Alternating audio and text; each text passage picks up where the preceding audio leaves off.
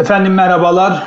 Hayırlı ve huzurlu bir gün diliyoruz. Gönül Bahçemiz Erkam Radyo'ya Bakış Açısı programına hoş geldiniz. Her hafta olduğu gibi bugün de önemli bir konuyu ele alacağız. Üniversite sınavına az bir süre kaldı.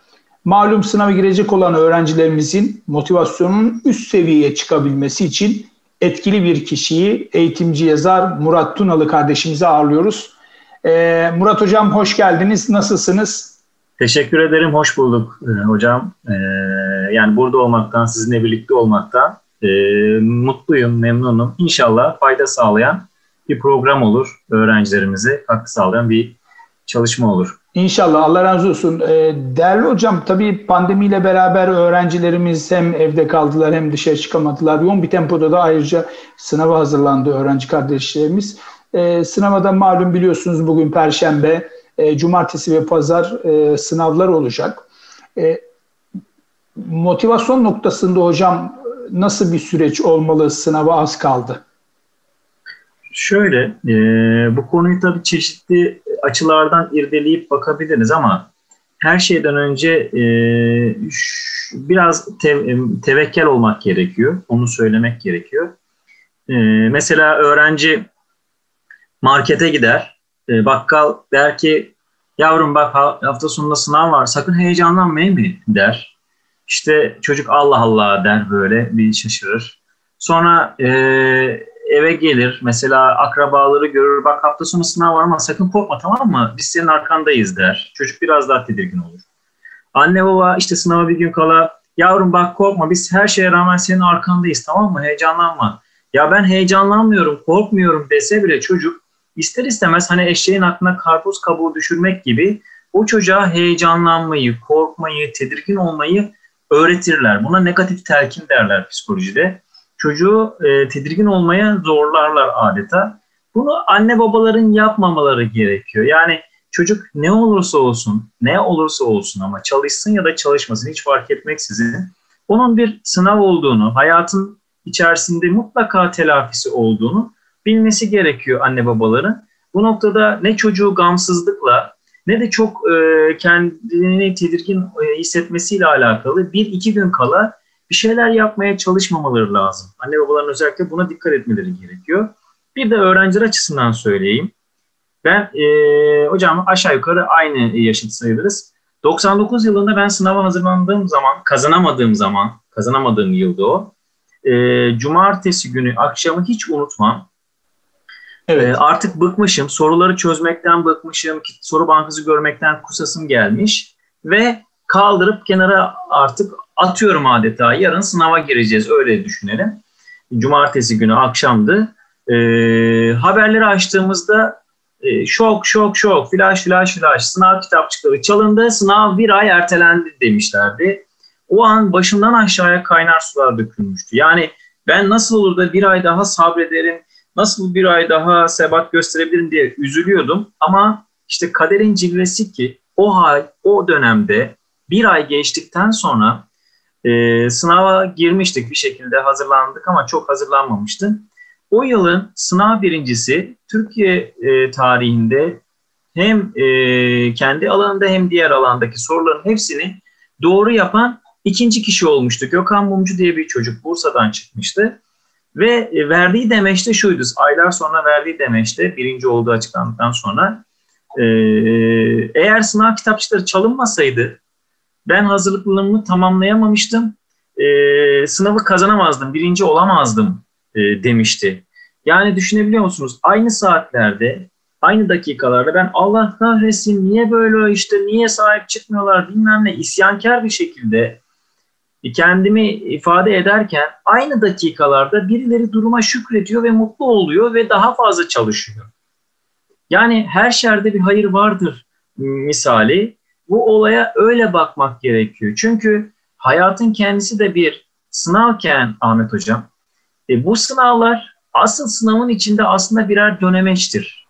Ve bir zaman geliyor ki bu sınavlar insan hayatında çok önem arz etmediğini görüyor kişi yıllar geçtikten sonra aslında birer araç, birer meta olduğunu görüyor. Hayatın gerçek sınavının daha farklı bir sınav olduğunu, daha farklı şeylere gebe olduğunu yorumlayabiliyor. Bu sebeple Ben öğrencilere, öğrenci kardeşlerime ve ailelerine söylüyorum ki bu sınavı mutlak surette bir ölüm kalım mücadelesi, bir hayat memat meselesi olarak görmesinler.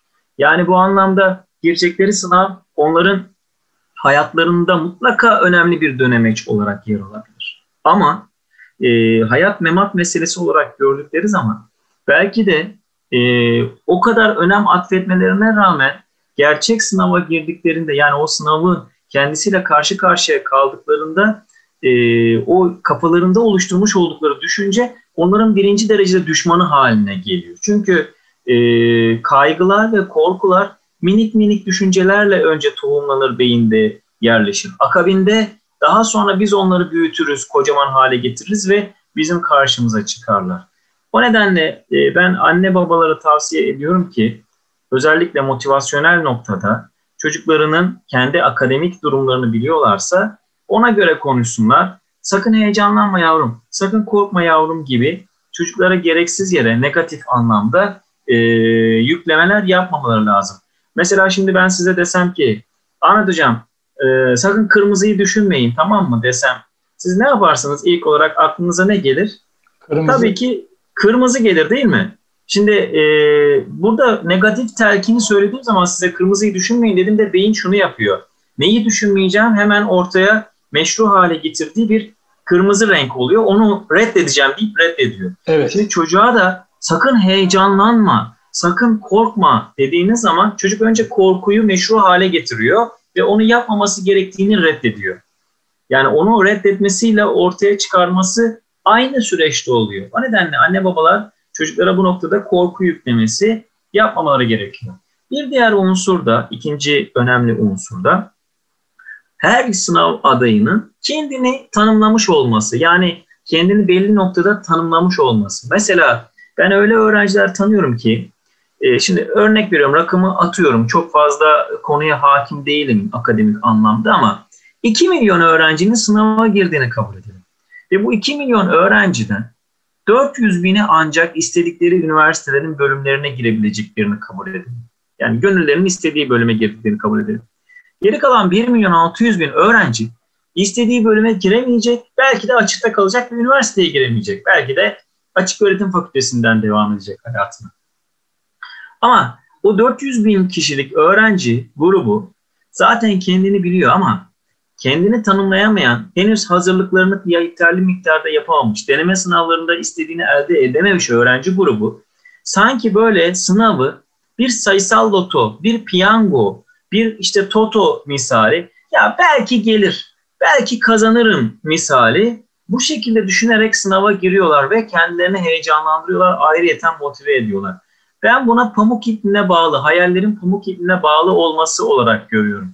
Yani hayallerimizi aslında zincirlere bağlamamız gerekiyor. Pamuk ipine bağlamamamız gerekiyor. Evet, tevekkül olacağız. Ama tevekkül olmadan önce yani tevekkül etmeden önce kendi eylemsel dualarımızla e, sözlü dualarımızı, kalbi dualarımızı da eş zamanlı yapmamız gerekiyor. Bizim maalesef ki bu öğrencilerde gördüğümüz eksiklik şu. Çocuk e, ders çalışmamış. Günde nereden baksanız çözmesi gereken ortalama 400-500 tane soru varsa bu soru performansını sergilememiş bir yıl boyunca ve canı istediği zaman oturmuş, işte canı istediği vakit, canı istediği konulardan ve derslerden azar azar sorular çözmüş, kendini ve ailesini kandırmış olmuş. Bu sayede de sınava hazırladığını zannederek işte sınavdan bir beklenti içerisinde oluyor. Bu da ilerleyen zamanlarda hayal kırıklığı yaşamasına sebebiyet veriyor. Buna da dikkat etmesi gerekiyor dinleyicilerimizin, bizi dinleyen öğrencilerin özellikle. Kendilerini hangi noktada konumlandırıyorlar? Eğer böyle bir noktada yer alıyorlarsa derin büyük hayal kırıklıkları yaşamak yerine bu sınavı girebilecekleri, tecrübe edinebilecekleri ve bu tecrübeleri kullanabilecekleri bir anı olarak deneyebilirler, görebilirler. Bir sonraki yıla yani sınava tam bir yıl var olarak görebilirler. Anlatabiliyor muyum? Yani bu noktada çocuk sınava sadece işte 2-3 gün kala, 2 gün kala tamam ben daha hala bir şeyleri değiştirebilirim diyerek kendi psikolojisini e, bozabilir. Bunu yapmaması lazım. Ama sınava tam hazırlanmamış bir yıl boyunca çok az bir puan alacak ve bu sayede de sınava girdiğinde istediğini elde edemeyecek. Fakat bir mucize bekliyor. Yani bu anlamda da e, biraz da şey oluyor nasıl diyeyim haksızlık oluyor gerçek anlamda sınava hazırlanan. Şimdi düşünün şu saatlere kadar pandemi süreci yaşamış, evde saatlerce, günlerce kapalı kalmış, gün yüzü görmemiş birçok öğrenci var. Bu öğrencilerin önüne nasıl geçebilirsiniz ki çok rahat bir şekilde sınava hazırlanmışsanız? Önce Allah onların hakkını teslim etmek durumundadır. Önce onlara vermek durumundadır. Yani onlar hak etmişlerdir. Dolayısıyla ben bunu niye söylüyorum Ahmet Hocam? Hem üniversite sınavını evet. iki defa kazanamamış, başarısız olmuş, başarısızlığın nasıl olduğunu çok iyi tecrübe etmiş ve deneyimlemiş birisi olarak bir defa da üniversite sınavına çok iyi çalışmış, hazırlanmış ve kazanmış birisi olarak söylüyorum. O nedenle hani bir öğrenciye baktığım zaman başarılı olur mu olmaz mı o noktada anlayabiliyorum. Bir diğer unsur da geçenlerde YouTube çekimi içerisinde söylemiştim bunu öğrencilere yönelik. Ee, o aklıma geldi. Onu da hemen söylemek tabii, tabii, isterim. Tabii buyurun hocam. Şimdi e, öğrencileri ders çalışırken sıkıldıkları zaman motivasyon kaynakları çok ama çok önemlidir. Bazı insanlar acıdan kaçar, bazı insanlar hazza doğru e, gider. E, benim kendi üniversite sınavında motive eden çok önemli bir anım vardı Ahmet Hocam. Hatırlarsınız belki e, dolar krizi olmuştu. Anayasa kitapçığını fırlatmıştı evet, evet. Cumhurbaşkanı, Başbakanımızın e, yüzüne doğru ve bu da medyayla paylaşıldığında bir kriz patlak vermişti ve Tabii. ciddi anlamda ekonomik bir kriz olmuştu. 2001 yılıydı. İşte o dönemde ben de üniversite sınavına üçüncü kez hazırlanıyordum ve son şansımdı benim.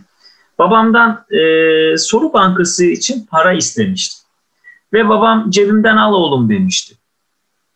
Ben de babamın cebine işte elime attığım zaman soru bankası için ihtiyacım olan parayı almak üzere gördüm ki bugünün parasıyla 5 lira parası vardı Ahmet Hocam.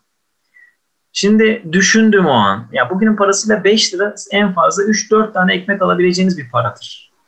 Babam iflas etmiş. Dükkanını Doğru. kapatmış. İşi kötü. Ve ben babam için babama soru bankası almak için para istiyorum. Babam cebimden al oğlum diyor. İki tane ihtimal var. Ya babam e, bana param yok oğlum demeye utandı.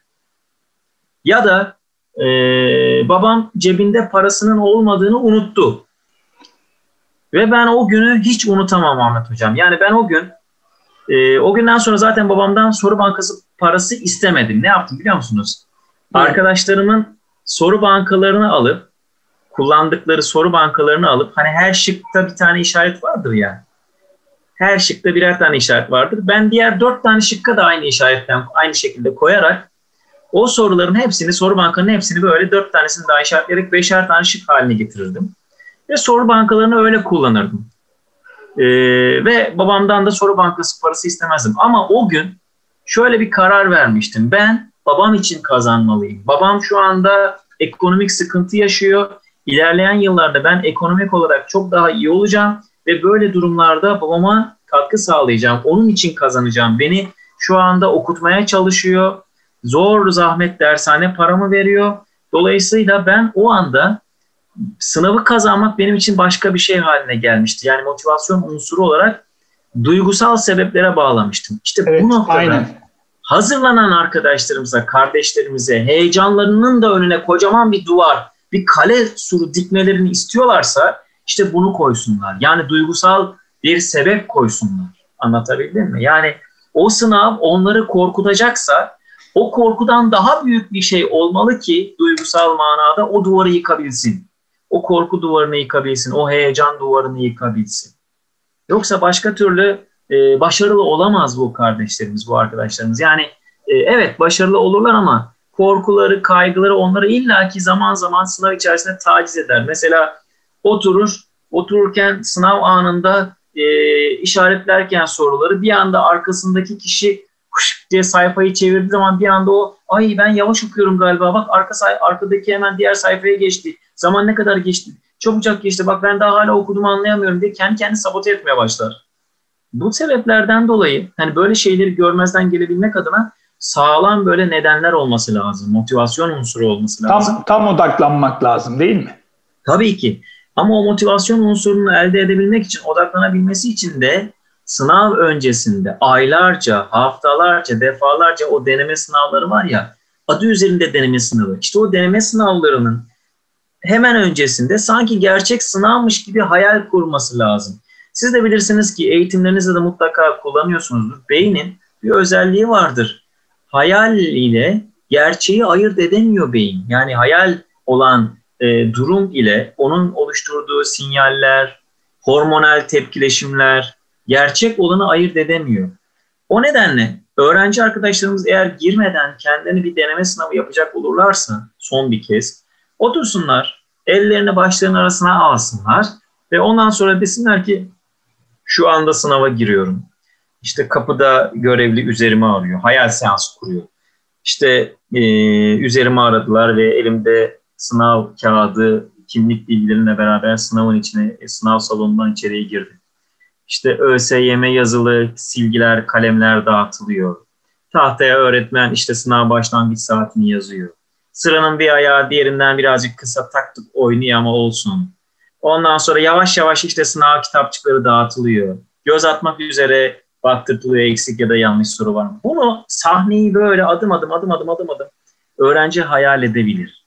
Sonrasında sınavın çok iyi geçtiğini, en iyi deneme sınavının performansının sürecinin o sınavda da olduğunu hayal edebilir. Akabinde o sınavın çok iyi geçtikten sonra sorular öyle sular seller gibi yaptığını düşündükten sonra sınav kitapçığının sonuçlarının e, işte evine ya da adresine geldiğini ya da internetten kazandığını, kazanmak istediği üniversitenin ismini ekranda gördüğünü hayal edebilir. Bu tebessüm ettirebilir. Bu yaklaşık uzun uzun benim anlattığım e, şey aşağı yukarı bir dakika, bir buçuk dakika en fazla iki dakika sürebilir bir insan için. Ama her deneme sınavına girmeden önce bu hayal seansıyla başlarsa gerçek sınava girdiğinde vücut, beyin gerçek sınav mı, hayal mi, deneme sınavı mı bunun ayrımını yapamayacaktır. Yapamadığı için de aşırı derecede heyecan hormonlarını sergilemeyecektir. Yani kendini aslında heyecanında bir anlamda kontrol altına alacaktır Ahmet Hocam. Bunu tavsiye edebilirim öğrenci arkadaşlarımıza. Eyvallah. Değerli hocam tabii sürede azaldı ama e, kitap okuma noktasında yani zihni dinlendirme noktasında, yorum gücünü geliştirme noktasında her ne kadar zaman azalsa da her son bir fırsattır deyip sorunu fırsata çevirenler aslında kazanacak bilhassa pandemi sürecinde bahaneler üretmeden. Ee, okumanın hayatınızdaki yerini bizimle paylaşır mısınız? Yani e, kitap okuyan bir Murat Tunalı ve kitap okumayan bir Murat Tunalı arasındaki evet. fark nedir hocam? Çok ciddi farklar var. Bu noktada öğrenci arkadaşlarımızın e, durumundan da bağımsız değil aslında. Benim üniversite sınavında e, kazandığımda, hazırlandığım dönemde en fazla kitap okuduğum dönem o dönemdir. Zihnimi dinlendirmek olarak görürdüm ama en önemlisi de beni motive eden, önemli bilgilerin yer aldığı, sloganik cümlelerin olduğu şeyler bir anlamda daha da hırslandırırdı, motive edilir, ederdi. Mesela deneme sınavının kötü geçtiği zamanlarda, kötü puanlar aldığım zamanlarda mesela o kitapların içerisinde tasavvufi bir metne ya da ne bileyim bir hadisi şerife ya da bir ayet-i kerimeye denk geldiğimde inanılmaz güç bulurdum kendimde. Yani dolayısıyla kitaplar aslında şöyledir. Hani İbn Haldun'a atfedilir kıymetli hocam. İnsan beyni değirmen taşı gibidir. Eğer onu beslemezseniz kendinden yemeye başlar der. Kitaplar bizim beynimizi besleyen gıdalardır. Düşüncelerimizi besleyen gıdalardır. Eğer biz kendimizi güçlü hissetmek istiyorsak okumak ve beslenmek durumundayız. Eğer bir öğrenci sadece sorulardan besleniyorsa zayıf demektir. Hayata karşı duruşu, tutumu, düşüncelerinin zenginliği, düşüncelerini, kelimelerini organize edişi. Bugün benim eğitimci ve yazar olmamın nedeni iki tane üniversite, bir tane de yüksek lisans yapmış, iki tane üniversite bitirip bir tane de yüksek lisans yapmış olmam değildir. Benim şu anda sizinle çok rahat bir şekilde konuşurken konuştuğum her bir cümle, kelimeler, okuduğum kitaplar böyle gözümün önünden uçuşur geçer. Farklı farklı kitaplardan alıntılarda bulunurum. Ama bunun nedeni bu kadar rahat bir şekilde sunum yapabiliyor olmamın, konuşabiliyor olmamın nedeni yani özünde 8 tane kitap yazmış bir eğitimci yazar Murat Tunalı olmamın nedeni 1600'den fazla kitap okumuş olmamdır. Yani benim normal hayatımda kitap okumak özel bir şey demek değildir. Sıradan yemek yemek, su içmek gibi bir şeydir. Ama bunu da 19 yaşında öğrendim. Yani 19 yaşındaki o almış olduğum, sizlerin de vermiş olduğu o hızlı okuma eğitimlerinle gerçekleştirdim, öğrendim, hayatıma dahil ettim. Ondan sonrası zaten çorap söküyor gibi geldi. Hatta e, hiç unutmuyorum sözel bölümü 55 dakikada bitirmiştim ki sayısal bölüme zaman çok fazla kalmıştı. Yani 90 tane, 88 tane soruyu 55 dakikada bitirmiştim. Geri kalan zamanı sayısala ayırabilmiştim. Ya, e, dolayısıyla bu tekniği, bu yöntemi çok çok kullandım. Ama hani sorduğunuz soruya gelince kitap okumayan Murat Tunalı olsaydım ne olurdu? Yani hasbel kader belki bir eğitimci olabilirdim, bir yazar olabilirdim, bir üniversite mezunu olabilirdim. Ama ben şunu gördüm hocam, okumayan eğitimcileri, okumayan öğretmenleri, okumayan doktorları biliyorsunuz çokça toplumun değişik kesiminden, kademesinden insanlara seminerler veriyorum. Belediye evet. başkanlarından danışmanlık yaptığım insanlar var. Kamu kurumunda kaymakamlara, valilere danışmanlık yaptığım insanlar var toplumun belli kesim kademelerinde. Şunu çokça gördüm. Mesela e, hiç unutmuyorum bir tane e, yerel yönetimde belediye başkanı olan bir doktor beyefendi dedi ki hocam dedi ben dedi e, benim konuşma sanatı kitabımı okuduktan sonra bana imaj ve e, danışma, imaj danışmanlığı ve aynı zamanda bireysel danışmanlığını yapmamı istemişti. Başkanlık noktasında danışmanlığını yap demişti. Bir süre onun danışmanlığını yapmıştım. Hatta hitabet eğitimleri falan da vermiştim ona. Her neyse şunu söylemişti. Ben dedi yıllarca doktorluk yaptım. Kapıdan içeri hasta girdi, iğne yaptım. Şimdi başkan oldum, belediye başkanı oldum. Toplumun karşısına geçiyorum. Bir yerde konuşma yapacağım. Böyle kendimi tüfek gibi düşünüyorum ama cephanem hızlıca bitiyor. Konuşamıyorum. Yani kendimi ifade edemiyorum. Bakıyorum mesela televizyonda e, siyasilere, güzel konuşan siyasetçilere bakıyorum. Çok güzel sözleri konuşup söyleyebiliyorlar diyor. Ben de ona şunu söylemiştim. İnsan sunum yaparken garson gibidir. Fikirlerinin servisini yapar, düşüncelerinin servisini yapar. Ama bu fikirleri e, yapabilecek, servise dönüştürebilecek, yemek olabilecek kıvama getirebilmek için malzemeniz olması lazım. İyi bir aşçılık olması lazım. Dolayısıyla okumanız gerekiyor demiştim. Çok doğru, çok doğru hocam. Yani insan eğer ki kendini geliştirmek, yetiştirmek istiyorsa kitaplar bu noktada birincil derecede kaynak ve İbn Haldun'un dediği gibi beynimizi beslerse kendinden yemeye başlamaz. Son bir cümle söyleyeyim. Zannedersem mola vereceğiz, ara vereceğiz. Evet, ara vereceğiz. Ee, şöyle, e, toplumda kavgaların, gürültülerin, iletişim kopukluklarının, karı koca arasındaki tartışmaların birçok sebebi aslında e, beynimizin değirmen taşı misali kendinden yeme şeklidir. Aslında sos veriyor, bağırıyor. Benim fikirlerim e, yetmiyor bizim hayatımızı iyileştirmeye. Benim fikirlerim iyi bir anne baba olmaya yetmiyor. iyi bir eş olmaya yetmiyor. Beslenmemiz gerekiyor diyor ki son olarak bizim dinimizin ilk emri ikra, oku ama maalesef ki biz bu kadar e, bu emre itaat edip de uyup da e, bunu hayatımızın geneline e, güncelleyip uygulamıyoruz. Bu da ayrı bir ironik durumdur aslında. Eyvallah değerli hocam. Ee, bir kısa araya gidelim inşallah kaldığımız yerden devam edeceğiz. Eğitimci yazar Murat Tunalı ile birlikte sevgili dostlar YKS sürecinde motivasyonu değerlendiriyoruz. Sevgili dinleyicilerimiz kısa bir aradan sonra programımıza kaldığımız yerden devam edeceğiz. Değerli dinleyenler bugün eğitimci yazar Murat Tunalı ile birlikte YKS sürecinde motivasyonu değerlendiriyoruz. Efendim Murat Hocam e, başarılı bireylerin özelliklerinden biraz bahsedelim istiyorum. Bizi çok fazla öğrenci şu anda dinliyor, velilerimiz dinliyor. E, sınava da malum e, son 2 ve 3, 26 ve 27 Haziran. hocam duygu ve düşüncelerinizi bizimle paylaşabilir misiniz? Tabii. Şimdi aslında sınava hazırlanan her bir birey bir başarılı olacak insan adayıdır. E, hafta e, sonunda e, bu e, geçtiğimiz hafta bir eğitim vermiştim, hızlı okuma eğitimi. Orada da bir bir grup, üç tane öğrenci vardı. Otelde yaptığımız eğitimde onlara kitap imzalarken şöyle demiştim. Umarım önümüzdeki yıl bu zamanlar üniversiteyi kazanmış olur ve beni üniversitenize konferansa davet etmiş olursunuz. Önümüzdeki bu zamanlar umarım inşallah final sınavlarına çalışıyor olursunuz. demiş. Güzel, güzel bir temenni. Çok çok mutlu oldular. Ee, şöyle ki insanlar aslında dualarla yaşıyor ama farkında değiller. Biz adım atarken, e, yürürken, nefes alırken, yemek yerken beynimiz günde yaklaşık olarak 30 binden fazla düşünce üretiyor. Ve bu düşüncelerden bir kısmı temenni, bir kısmı duadır aslında. Biz farkında değiliz. Ama bunu yaparken de hani ben onu anlatmaya çalışıyorum. Başarılı insanların ortak özelliklerinden bir tanesi dua ısmarlarlar. Yani Allah'a ısmarlarlar. Bunu da şöyle yaparlar. Yani güzel sözlerle, güzel dileklerle, güzel cümlelerle yaparlar. Şimdi ben e, bunu yaparken somut ifadeler kullanmalıyım. Üniversite sınavını kazanmak isteyen bir öğrenciye soruyorum. Hedefin ne diyorum? Diyor ki, üniversite sınavını kazanmak istiyorum diyor. Cız diyorum yanlış cevap. Bu doğru bir söylem değil. Çünkü bir insanın hedefini belirlerken somut ve net olması gerektiğini belirtiyorum.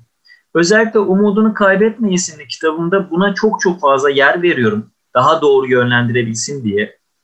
Orada şöyle anlatıyorum. Diyorum ki kader istediğin bir şeyi getirecek sana ama doğru bir şekilde istemen gerekiyor. Doğru bir şekilde ısmarlaman gerekiyor. Eğer sen benim hedefim işte filanca üniversite dersen o da olmuyor. Filanca üniversite filanca bölümünü kazanmak istiyorum ben. Peki böyle ayrıntı belirlersen, ayrıntı verirsen, filanca üniversitenin filanca bölümünü kazanmak istiyorum dersen, arkasından ne çıkacaktır? Ne kadar puan alman gerektiğini bilmen gerekecektir. Onu ortaya çıkartmış olacaksın. Ve bir yıl boyunca da bunun üzerine mücadele etmiş olacaksın. O puanı elde etmek için kaç net yapman gerekiyor? Kaç puan elde etmen gerekiyor? O puanları elde edebilmen için hangi konuları yapman gerekiyor? Bunlar ortaya çıkıyor. İşte başarılı insanların temelde ortak özelliği burada ortaya çıkıyor. Hedefleri net, ölçülebilir ve değerlendirilebilirdir. Ben üniversiteyi kazanmak istiyorum. Ben bilgisayar mühendisi olacağım. Bunlar net hedefler değildir. Bunlar temennidir. Sadece istektir. Ölçülemiyor ki. Yani şuna benziyor. Kilolu bir insanı, şimdi düşünün ben e, normalde 60-65 e, kilo olan bir insanım. Ama 90 kilo olduğumu düşünelim. Ve Ahmet Hocam ben zayıflamak istiyorum diyorum. Benim hedefim zayıflamak. Evet. Sen bana soruyorsun diyorsun ki kaç kilosun Murat Hocam diyorsun. Bilmiyorum diyorum. Peki ikinci soru Murat Hocam kaç kiloya düşmek istiyorsun diyorsun. Bilmiyorum ama zayıflamak istiyorum diyorum. Peki bunu söyledikten sonra sen benim zayıflayacağıma inanır mısın? Evet, Tabii ki inanmazsın. Yani inandırıcı olmaz. ikna edemem ki sizi. Ama derseniz ki siz bana hocam kaç kilosunuz? Hocam 60, 95 e, kiloyum ama e, 65 kiloya düşmek istiyorum. Ha güzel. Ne kadar zamanda düşeceksin? Valla bir yıl koydum kendime. Bir yılda 30 kilo vermeyi planlıyorum hocam. Ama mesela desem ki hocam ben bir ayda 30 kilo vereceğim desem. Bu da inandırıcı olmaz. Tabii. Yani anlatmaya çalıştığım şey genç kardeşlerimiz de bilsinler. Hedefler ölçülebilir, değerlendirilebilir olmalıdır. Bunu futbolla çok ilgilenir genç arkadaşlarımız siz de bilirsiniz. Futboldan örnek vereyim. Buyurun. Geçtiğimiz yıllarda 10-15 yıl önce mesela spor yöneticileri, futbol yöneticileri, başkanları göreve gelirlerken işte e, Avrupa'da final oynayacağız, filanca şeyde e, şampiyon olacağız diye böyle atıp tutardık. E, fakat teknik direktörler geldiği zaman da derdi ki ya biz o kadar hazır değiliz, yarı finali hedefliyoruz. İşte çeyrek finali hedefliyoruz derlerdi. Şimdi bakıyoruz günümüzde artık bunları bu kadar bu hoyratça söyleyemiyorlar. Başkanlar Doğru. ve teknik direktörler. Çünkü artık ayaklar yere basıyor. Çünkü artık hedefleri daha net ölçülebilir görebiliyor insanlar. Kandırılmıyorlar. Aynı durum bizim için de geçerli. Biz kendi hayatımızda hedeflerimizi ve ideallerimizi konumlandırırken ölçülebilir, değerlendirilebilir, net yalın olmasına dikkat etmemiz gerekiyor. Yoksa hayatımız boyunca ulaşamayız. Yani e, şey yapamayız açıkçası elde edemeyiz. Bu önemli bir kıstastı başarılı insanların özellikleri noktasında. İkinci benim gördüğüm, gözlemlediğim şey başarılı insanlar olumsuz olan olaylardan kendilerine ders çıkartırlar. Nalet etmezler, Allah kahretsin demezler ya da sorumluluğu başkalarına onun yüzünden oldu. Benim ben normalde yapacaktım deyip başkalarına mal etmezler sorumluluk sahibi olup sorumluluk gösterip Ama aynı zamanda olan olumsuzluklardan kendilerine ders çıkarırlar. Hani her şerde bir hayır vardır derler ya Bakara suresinin 216. ayetindedir. Ee, sizin şer sandıklarınız hayır, hayır sandıklarınız şer olabilir. Sizler bilmezsiniz Allah bilir der. Çok doğru. Bunu ben o kadar benim için hayatımda o kadar önemli bir şeydir ki bu kıstastır ki dayanamayıp kitabımda bile yer verdim. Bunu mesela seminerlerimde, danışmanlıklarımda hep anlatırım. Bizim bugün e, bize güzel olan şey, örnek veriyorum çok basit bir şey. Mesela haberlerde görüyoruz Ahmet Hocam. Üniversite öğrencisi işte ne bileyim öldürüldü, bir şey oldu. Ee, mesela geçmiş yıllarda olmuştu. ODTÜ'de kızcağız yürürken kaldırımda kamyonun kapağı açılıyor, pat diye kıza vuruyor, ölüyor. Belediye kamyonun kapağı. Ya şimdi e, o kız belki de üniversiteyi kazanamasaydı yaşıyor olacaktı. Onun şer değil de hayır sandığı onun şerri oldu. Bilemedi ki. Yani anlatmaya çalıştığım şey şu. Bizim bugün güzel olduğunu düşündüğümüz şey başımıza kötü bir şey geldiğinde onu yorumlama şeklimiz bu çizgide olmalı. Tevekkül eder anlayışta olmalı. İsyan eder anlayışta olmamalı.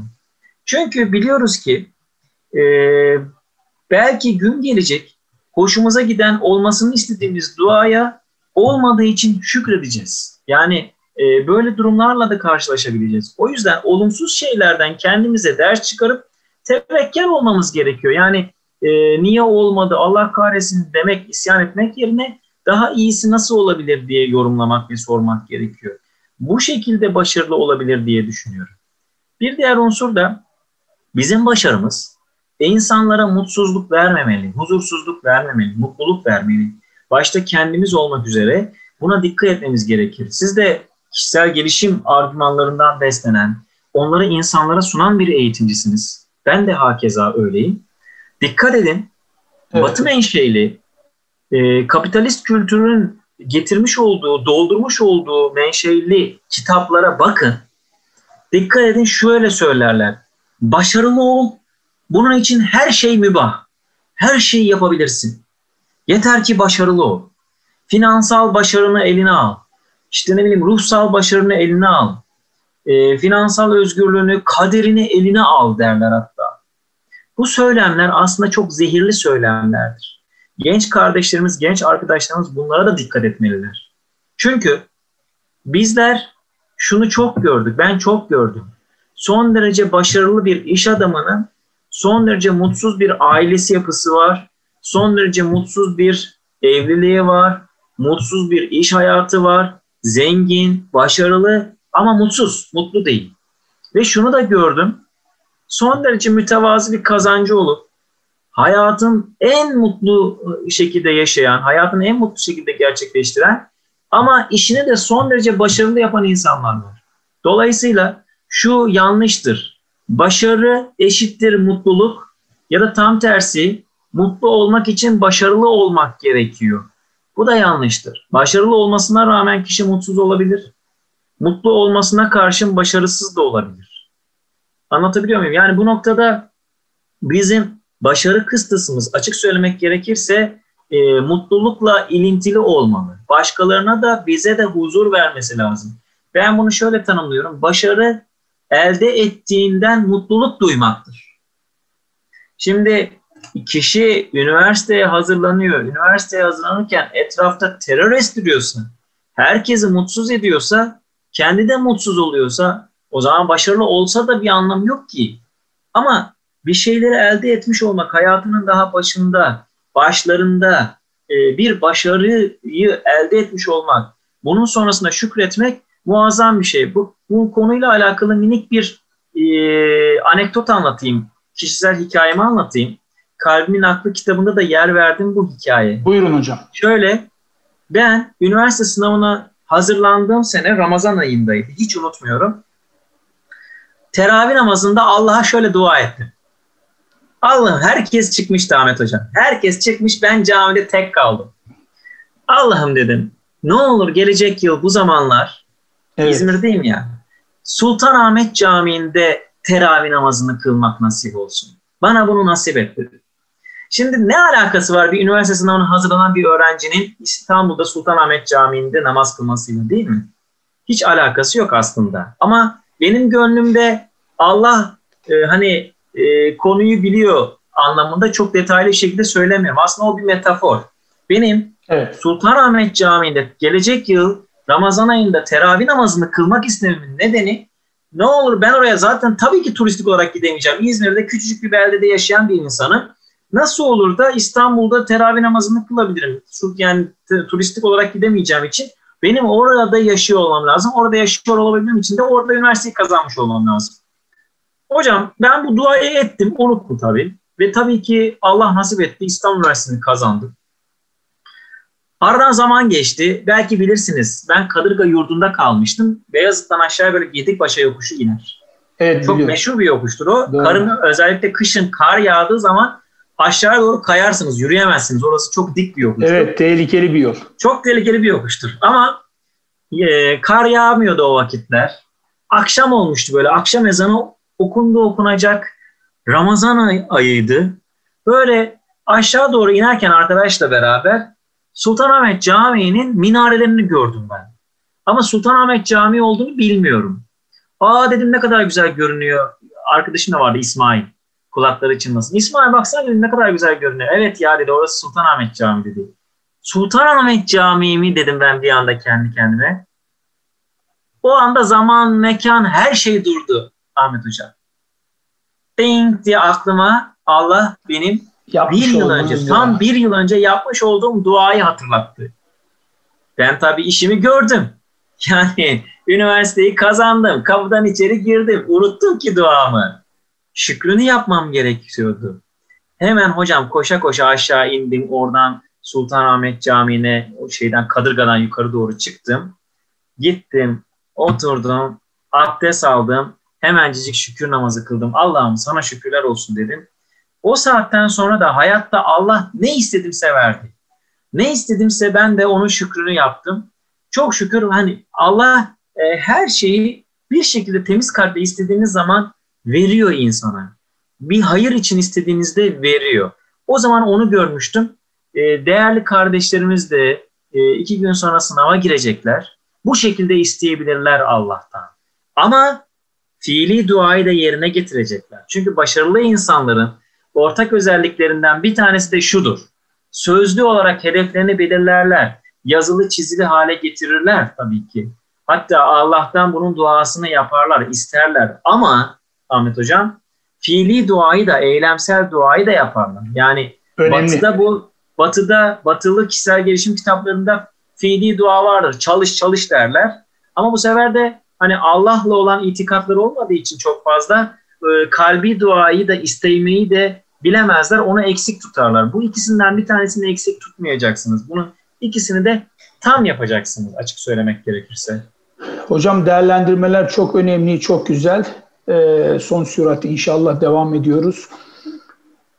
Tabii artık bu haftadan sonra sınavlar bitiyor ve sınavlar bu haftalık için bitiyor. Yani bu sene için bitiyor. Önümüzdeki sene öğrenci kardeşlerimiz hakeza yeni bir maratona hazırlanacaklar. Çünkü okullar bittikten sonra kısa bir ara ve aradan sonra da büyük ihtimalle de Ağustos ayında inşallah hem e, lise sınavına hazırlanacak olan öğrenci kardeşlerimiz hem de üniversite sınavına hazırlanacak olan kardeşlerimiz artık sıkı bir maratona girecek.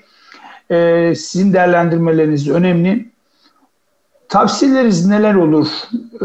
Yani nasıl başlamaları gerekiyor? Nelere dikkat etmeleri gerekiyor? Bu konuda hocam değerlendirmeler yaparsanız. Birkaç şey söyleyebilirim. Tabii Evvela kendilerini, kendilerini uçak gibi düşünsünler. Şimdi siz de çokça seyahat ediyorsunuz biliyorsunuzdur. Uçağa bindiğinizde uçak böyle kalkışa geçer. Belli bir noktaya kadar dikelir böyle. Burnunu diker evet. havaya. Çıkar çıkar çıkar çıkar ondan sonra düzelir ve o şekilde şey yapar. ilerler.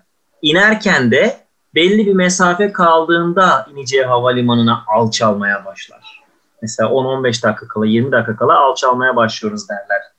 Şimdi kendilerini uçak gibi görsünler. Çok öğrenci şu hataya düşer. Mesela bir motivasyonla e, çalışmaya başlarlar. Mesela Ağustos ayında çalışmaya başlarlar. Ağustos, Eylül, Ekim, Kasım, Aralık dediği zaman artık böyle o kadar yoğun çalışmışlardır ki Ocak ayında, Şubat ayında pik noktaya çıkarlar. Performansları, istekleri, arzuları düşmeye başlar. Halbuki o düşme noktası aslında tam şu zamanlar olmalı. Yani Haziran ayı olmalı. Mayıs ayının sonları olmalı. Niye? Çünkü çalışmalarını tamamlamış olmaları gerekiyor. Yani bunu şöyle düşünün. Tarlaya ekin ekmek gibi düşünün. Şimdi siz yeteri kadar ekini ekmezseniz biçemezsiniz ki aç kalırsınız. Onlar da çalışacakları zaman ilk baştan böyle biraz daha kendilerini yoğun bir şekilde yüklenmeden, bıkmayacakları şekilde, beyinlerini kusturmayacakları, tiksindirtmeyecekleri, ders çalışmaktan illa Allah geldi demeyecekleri şekilde ders çalışmaları lazım. Bir diğeri de çalışma seanslarına dikkat etmeleri lazım. Özellikle öğrenci kardeşlerimiz çalışırken şu hatayı yaparlar. Ben hiç durmadan 3 saat boyunca ders çalıştım. Ben hiç durmadan 2 saat boyunca ders çalıştım. Kafamı bile kaldırmadım. Bu çok yanlış bir şeydir. Çünkü o 2 saat, 3 saat boyunca yoğun bir şekilde siz de bilirsiniz ki ders çalışmak aslında o koltukta, o sandalyede oturup zaman geçirmek demektir. O zamanın, o 2-3 saatin ancak belki de %20'si, %30'u verimli geçmiştir, öğrenilmiş geçmiştir. Çünkü insan vücudu, insan beyni bunun için yeterli değil de bakın biz program yapıyoruz, radyo programı yapıyoruz. Radyo programının bir muhtemelen 40 dakika olarak belirlemişizdir. 40 dakika olarak yapıyoruz. Neden 5 saat yapmıyoruz Ahmet Hocam? Çünkü insanları sıkarız, bunaltırız, dinlen, dinletemeyiz değil mi? Aynısı beynin kendi iç dünyasında da geçerli. O nedenle öğrenci kardeşlerimize 2-3 saat boyunca ders çalıştım demek doğru değil. Bunu yapmasınlar. Ne yapabilirler? Setup setup ders çalışabilirler. 40 e, tabii mutlaka bir sistem var çünkü o sistemin dışına çıkınca tabii sistem sos verir, arıza verir. Aynen öyle. Hatta ben günümüz öğrencilerine şunu söylüyorum. Bu sene danışmanlık yaptım bir öğrencinin e, çalışma sistemini aldım. Açık söylemek gerekirse revize ettim. Çocuk cep telefonu bağımlısı. Cep telefonuna bakmadan ders çalışamıyormuş. Sürekli olarak dikkati konsantrasyonu da dağılıyormuş. Annesi babası da cep telefonu aşağıda bırak, işte şurada bırak falan diye baskı yapıyor. Anne baba da doktor. Dedim ki bakın bunu biz halledeceğiz siz karışmayın. Aldım çocuğu. Dedim ki cep telefonun kapalı kalacak, sessizde kalacak ve ders çalışma masanın üzerinde duracak. Ama dayanamam bakarım diyor. Dedim ki ders çalışma seansı 20 dakika sürecek. 20 dakika sonra 2-3 dakika mola vereceksin. Cep telefonuna bakabilirsin. Ama 2-3 dakika sonra kapatacaksın, tekrar ters çevireceksin. Yine 20 dakikalık ders çalışma seansı. 40 dakika dolduğunda bu sefer kalkacaksın, dolaşacaksın, bir 5-10 dakika mola vereceksin. Yani uzun mola. Sonra tekrar derse oturuyorsun 20 dakika yine küçük mola, mola 2-3 dakika. Sonra tekrar derse oturuyorsun 20 dakika bu sefer uzun mola. Bu şekilde 40'ar dakikalık setuplarla 8-10 seans ders çalışabilirsin demiştim. Bunu ben öğret bir eğitimci olarak anlatıyorum ama bir öğrenci olarak kendi hayatında uyguladım ve yaptım. Başarılı sonuç aldım hocam. Öğrencilere öğretmenler çalışma programı verirler. Öğretmen, öğrenciler o çalışma ders çalışma programlarına uçak yok atarlar. Ama bu çocuk kendi ders çalışma programını yaptığında uçak yok atmaz. Önümüzdeki yıl bitirici, e, bir tane dersen bitiriyoruz. Önümüzdeki yıl öğrencilerimize hazırlanacak olan öğrencilere bunu söyleyebilirim ve umarım gelecek yıl bu zamanlarda e, üniversiteye girmiş ve başarılı olmuş olurlar diye temenni ediyorum kıymetli hocam.